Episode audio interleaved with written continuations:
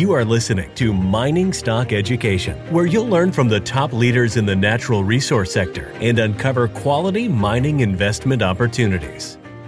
Maybe I should change the name of the company from Trillion to Serendipity because we just came out at the right time. And it's like all the business planning would never have figured that out. And so when you talk about the macro, big gas reserves we have, drill ready, $30 at least now. We're going to capture that. It's expected to be for another two or three years, high gas price. Maybe not 30, but maybe 10, 15. But remember, we were happy at eight, right? It's not going to be back down to eight. There's no way. I mean, it's. I mean, we couldn't have written a better book. Thank you for tuning into Mining Stock Education. I'm your host, Bill Powers. And in today's show, we're getting an update from Trillion Energy. And the CEO who joins me today, Art Halleran, has been the most requested guest in the last two months based on all the emails and tweets and messages uh, I've uh, have received from listeners. So, Art, you join me again. Uh, thanks for coming on the show. Things are looking uh, on the up and up for the company. Um, but before you give us an update on the Uranus uh, drill rig and the program that you're now engaged in, I'd like to say that Rick Rule, uh, he teaches that you invest in probabilities and you speculate in possibilities or potential. And TCF, in my opinion, TCF is a ticker symbol in Canada for Trillion Energy, offers you both of both of those things. There's a clear argument for a re-rating of the share price based on the near-term cash flow, and by near term I mean like 30 days, as well as the exploration potential that Art will discuss today. So, Art, again, welcome back onto the show, and please give us an update of what's going on at your SASB gas field in the Black Sea. Yeah, it's uh, great being uh, being back, and those same shareholders have been phoning me every day and sending me emails every day too. So, so what's happened now is that we are actually um, drilling our first well, and the rig arrived a little late. Everybody knows, um, but it's there. Uh, we are now on the Akcakoca platform. We are drilling the first well. That'll take about 45 to 48 days. Then we'll move over um, and um, drill or recomplete Akcakoca 3, which is an existing well. Those two wells will then go on production, which should be about mid November. The rig will have to move just a little bit over on the other side of the Akcakoca, and then we will drill the last two wells on that platform, and that should be towards the end of the, the year. From there, we will then move down south to the uh, tripods and drill the other two wells there, put those on on production, and do the recompletion, and it should be all finished by May May 2023, and then we'll slide into Program A, which, if people remember, are 10 activities, eight new wells, and two recompletions. Um, I've been getting a lot of emails and conversations from shareholders, and they said we should look at maybe bringing another rig or a drilling barge to see if we can accelerate program B. We can't really accelerate program A because of long lead items, but we are looking at maybe accelerating program B. We have to be careful about if we can get the pipe and so on.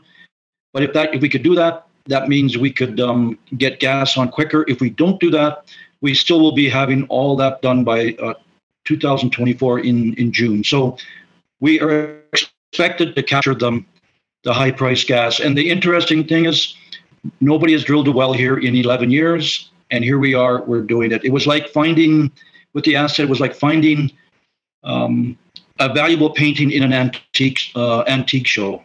And when we first talked, yeah, the SASB field, it was there was no value in the accounting um, of your books too. That's one of the reasons why people glossed over it. That's correct. There was no reserve report, so there was no value to the unproduced discovered gas, and the facility was written off to zero because there was no reserve report. We actually bought all the assets for the oil field, which I don't even mention now. Right, and you produce what four to five million US a year just from that oil oil field. That's correct. Yeah, that's what we do. Okay, so with Plan B or a Program B that you're talking about, would you bring in the Saturn rig from GSP in addition to the Uranus rig? Is that kind of your thinking right now? There's that option, and they also have it's called an Alpha A barge, which is a drilling barge. So some of the some of the other things that we might do is there are other other known gas that we would then do say do a sidetrack from an existing well that's already uh, finished producing its gas. So we could end up doing three of those, which add about two to three BCF each. So it could be the Alpha barge, uh, the Saturn rig. Uh, we just have to look at it. Okay. Uh, Schlumberger is working with you on the directional drilling. Is there any way you can turn up the pressure on what you have here in order to capture these high gas prices? You mean like increasing the production? Increasing flow? your production on a per day basis. The, the production you can. So if you have one or two wells, you you have a production a little higher, you can capture that. But as you bring in more wells, you want to cut it down a bit, and that's got to do with um, the what's going to happen to the reservoir. So if you produce too fast, sometimes you might draw in water, and then you'll end up losing some of the the reserves because you can't produce it in the future. We'll have some reservoir engineers look at the at those uh, pools to give us the best production rate per day. Okay.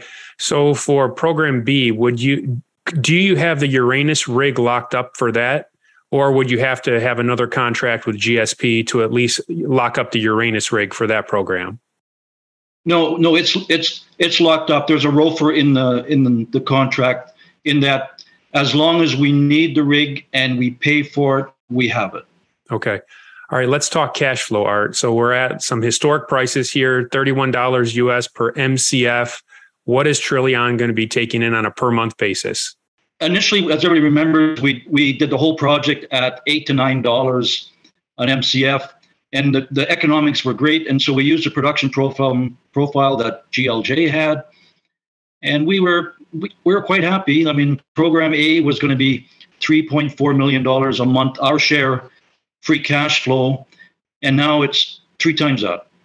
You're talking, you know, 11 million, 12 million dollars US. That would be by May 2023. And then with program B, we were upwards before at about seven and a half million US free cash flow. I mean, that's after OPEX and so on. And now it's three times that. You're so you're talking 23, 22 million dollars US free cash flow a month. And, and what that does, it pays off our capex that we use very fast. And it gives us a really big fat bank account that we can use to pick up other opportunities because what the way what happened with us now is that we are out of the gates past the storm and we're drill ready at these high uh, prices there are a lot of companies that are not and there might be some good opportunities to um, to pick up other other projects all right, so you're a geologist. You look at hard rock projects as well as oil and gas projects. Just for my listeners that have been burned on near term development stories in the hard rock mining, gold and silver in particular, we've been disappointed, myself included, in the last two years with cost overruns and just narrow vein mining disappointments. What you're doing, it's a, the probability of success is a lot higher than mining, isn't it? That's correct. When, when you do a mine, you're talking vast tonnage it's hard to know exactly what um, the grade is because you got to do a drill density. Whereas on, on SASB, we have a pool that's like a balloon. You have to put one well in to prove it up, and then you can develop it with three wells. The fields I'm going after, we have that data. We have wells that were drilled before. They tested it. They did pressure analysis. We have mapping. So we know what's there within plus or minus 10%. Those are the ones we're going to put on near term. Again, with hard rock mining, you prove up the ore body. You now got to do a facility. That costs a lot of time, costs a lot of money. You got to spend many years. So you have a cost overrun because you're now years down the road. This project, we drill it 45, 48 days, put it on production. There's no facilities, nothing to build. We now have the gas, produce any gas we produce in that month. We get the check on the 20th of the next month. So that means every dollar I put in now, I'll get something within 60, 70 days. Okay. So you had a research report put out by Research Capital Corp. They issued a buy rating to a dollar 35 Canadian target price. As we chat right now, you're hovering around 50 cents Canadian. They used a three times multiple for your 2024 debt adjusted cash flow. Uh, what are your thoughts on this analysis? It's it's a conservative analysis, but what is interesting is in some of my interviews before, I was saying that I'm, I hope that, I wouldn't say hope, but it was projected that we were going to be at a dollar around this time before we start drilling. Now we're at 50 cents, about 38 cents US, and we are just starting to drill now. And this report that comes out is an analysis report, like you say, three times. And it works out to a dollar US. I'm quite happy with that considering we're at 38. So we have a whole bunch of growth. And then when I saw that, I looked at, I like to look at what price shares are going into people's hands. So in the last month, about 50 million shares traded at 40 cents Canadian, 23 million shares traded at 50 cents Canadian. So you're looking at, we have many, many millions of shares now in people's hands at a higher price. And so that means there is growth for that to go to go up. If it was if they were still at 16 cents or 20 cents, they might sell at 40 cents and 50 cents, but you know that they got them at 40, 50, they'll sell at a higher price. So I'm quite happy with um, the, the, re- the report and the way the way you do the value is step by step, slowly by real organic growth, real data. And can you elaborate when you say it's a conservative report? Could you break down why you consider it a conservative report? Because sometimes you can have four to five times multiple. Right? Okay. Yeah. And also, they used exact data from GLJ for the production profile, which not the historic recovery. recovery rates because this was a past producing field. Yeah, that's correct. So they they had like about a 60% recovery rate for the 2P, whereas we know it's 80 to 90%. And on top of that, the GLJ numbers, not the reserves, but the follow up other locations, have a 10% penalty in case we don't get the, the money. So if they give a, a property, say 6 BCF, they will remove um, 0.6 BCF just for that, that fudge factor. Well, we have the money, but we haven't put that data back in. Okay, so we've been talking about the potential re-rate based on cash flow. And we also have your exploration potential. This is easy for a non geologist like myself. This is pretty easy to understand. 100 miles north of you, there was the biggest natural gas discovery in European history in the last three decades. And what does this mean for what uh, Trillion Energy has? When the initial development for SASB was done. We, we owned, as everybody knows, we owned all the land along the shore in the ocean there. We have a lot of reports, and we we have identified large stratigraphic and structural targets.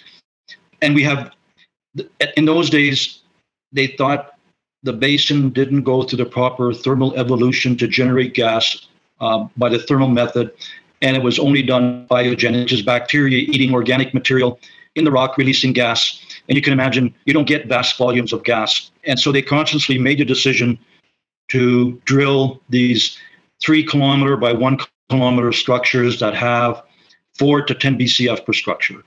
The big discovery north was uh, T- by TPO, which actually is our partner on this other project. They found 19 TCF. That structure, if I remember, is like 40 kilometers uh, in size that indicates there's no way you can get that amount of gas uh, biogenically.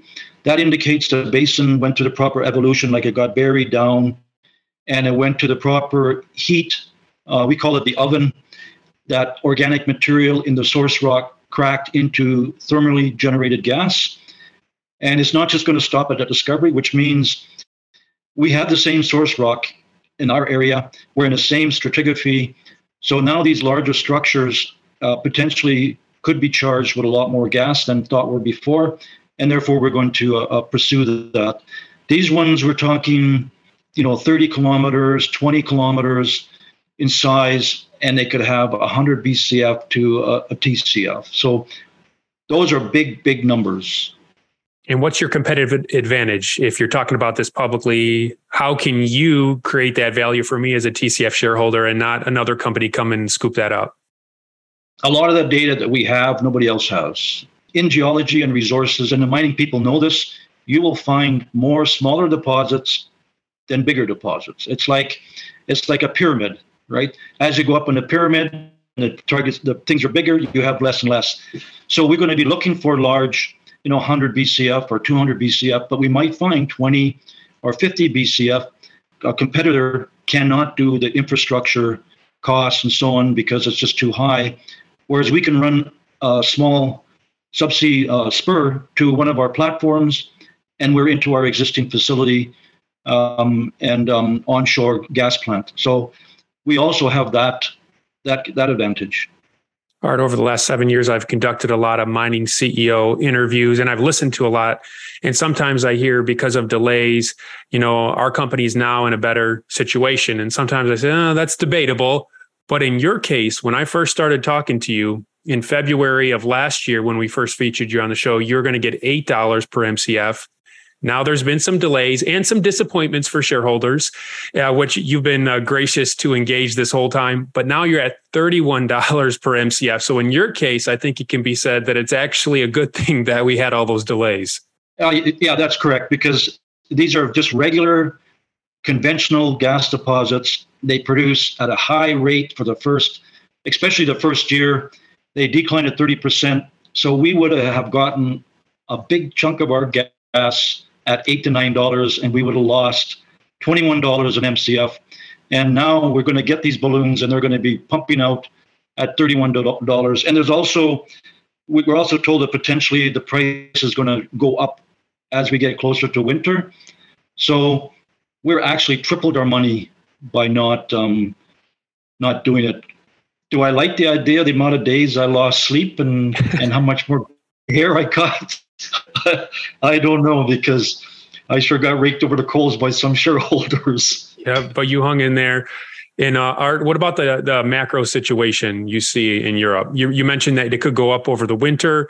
Do you foresee these prices being anywhere near where we're at now? You know, over the next couple of years. So it's a really good, a really interesting situation when you talk about, and it's part of the other question you ask. So when you talk about the micro macro, how did we manage to fit into this and and be in such a good position. And the reason, like the high price environment, and is going to last for a while, was as you said, we were interested and was a good project at eight to nine dollars. So even through COVID, we just trudged along. You know, we had we got hit left and right, but we kept it going because we're we're happy. Most of the companies either went under or packed in their project. So we started our first, if you remember, we did that non-brokered private placement at 16 and a half cents, and our shares were down, but we knew we had to secure the rig because we wanted to get that eight to nine dollars an MCF, and we we got everything in like in stone basically, and then Russia invades, invaded uh, the Ukraine. So that placement was at 16 and a half cent, but the shares went up, and because of all that activity, we were oversubscribed. Now people saw Trillion as a really good project coming into a situation where there's going to be a, a good um, a good profit. So when we did the brokered private placement, again that was oversubscribed. So we came out of the storm drill ready. Anybody else who wants to get going is going to take a year. And right now we are the only, not I wouldn't say the only, but pretty well the only car in the road to capture the high gas prices that have never been seen like this before it is not going to be resolved, as they say, for the next two, three years, let alone this first year. And we're going to capture a lot of that. You know, we may, maybe I should change the, the name of the company from Trillion to Serendipity because we just came out at the right time. And it's like all the business planning would never have figured that out.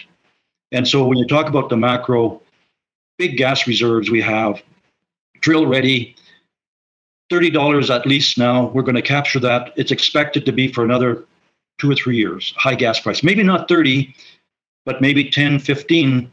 But remember, we are happy at eight, right? It's not going to be back down to eight. There's no way. I mean, it's. I mean, we couldn't have written a better book.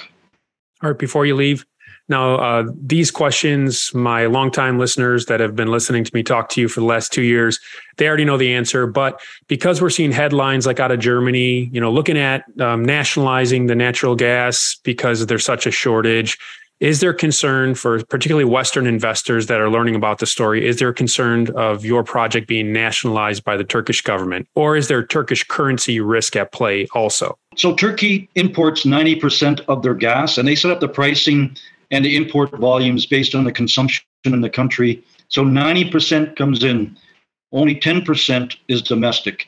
So, even though this is a fantastic project for, for Trillion and the investors, it is so small compared to how much they bring in, that nationalizing it is not going to be advant- advantageous to them. Not only that, they have a law that if you have gas, you have to produce that gas. It can't be kept in the ground, and they want domestic people or companies to uh, to produce that. So the risk for nationalization of the oil and gas industry in Turkey is very very small. For the currency risk, there's there's a really big inflation. The price of gas is set in U.S. dollars, and it's based on external um, factors and so on, as everybody can imagine, outside of Turkey. When it comes across that that border, the Turkish government brings in the gas to make sure they have a stable environment for price and for volume, and then is purchased by the buyers in country in Turkish lira. Because the Turkish government buys that gas in US dollars, they don't want to sell the gas at a price lower because it, it gets set in Turkish lira. So by the end of the month, they always correct it. They always correct the, the price so that we end up getting the external price of the of the gas. Excellent. Well, the company is Trillion Energy. Website is trillionenergy.com. In Canada, trades as TCF, and in the States, it trades as TR L E F. Uh, really appreciate this update, Art, and I'm sure I'll be talking to you frequently as the, the Uranus drill moves throughout, throughout the Black Sea, hopefully making us some money. Yeah, that's great. Thanks a lot.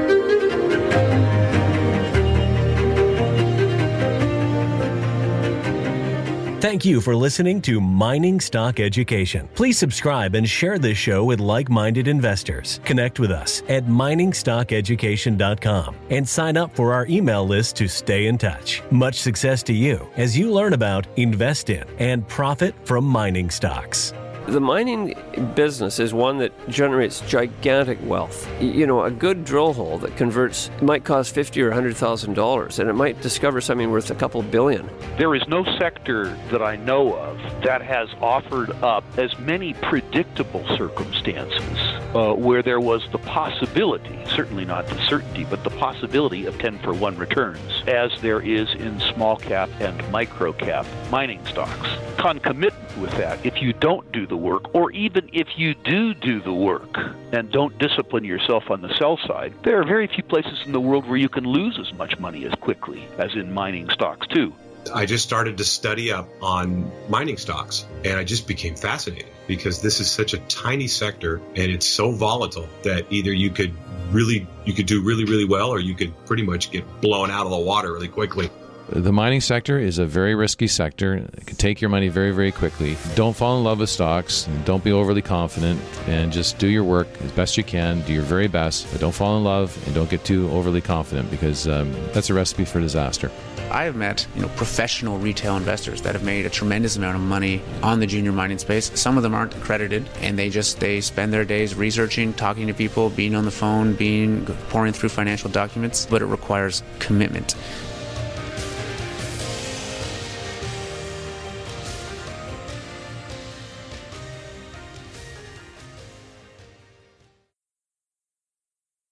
This podcast is for informational purposes only and is not to be considered personal legal or investment advice or a recommendation to buy or sell securities or any other product. We make every effort to be accurate, but the information presented is not to be considered infallible. It may contain errors, and we offer no inferred or explicit warranty. If personal advice is needed, consult a qualified legal, tax, or investment professional. Do not base any investment decision on the information contained on miningstockeducation.com, our podcasts, or videos. Make sure you always conduct your own thorough due diligence before investing. Realize that we may hold equity positions in or be compensated by some of the companies we feature and therefore are biased and hold an obvious conflict of interest. For our full disclaimer, please visit our website.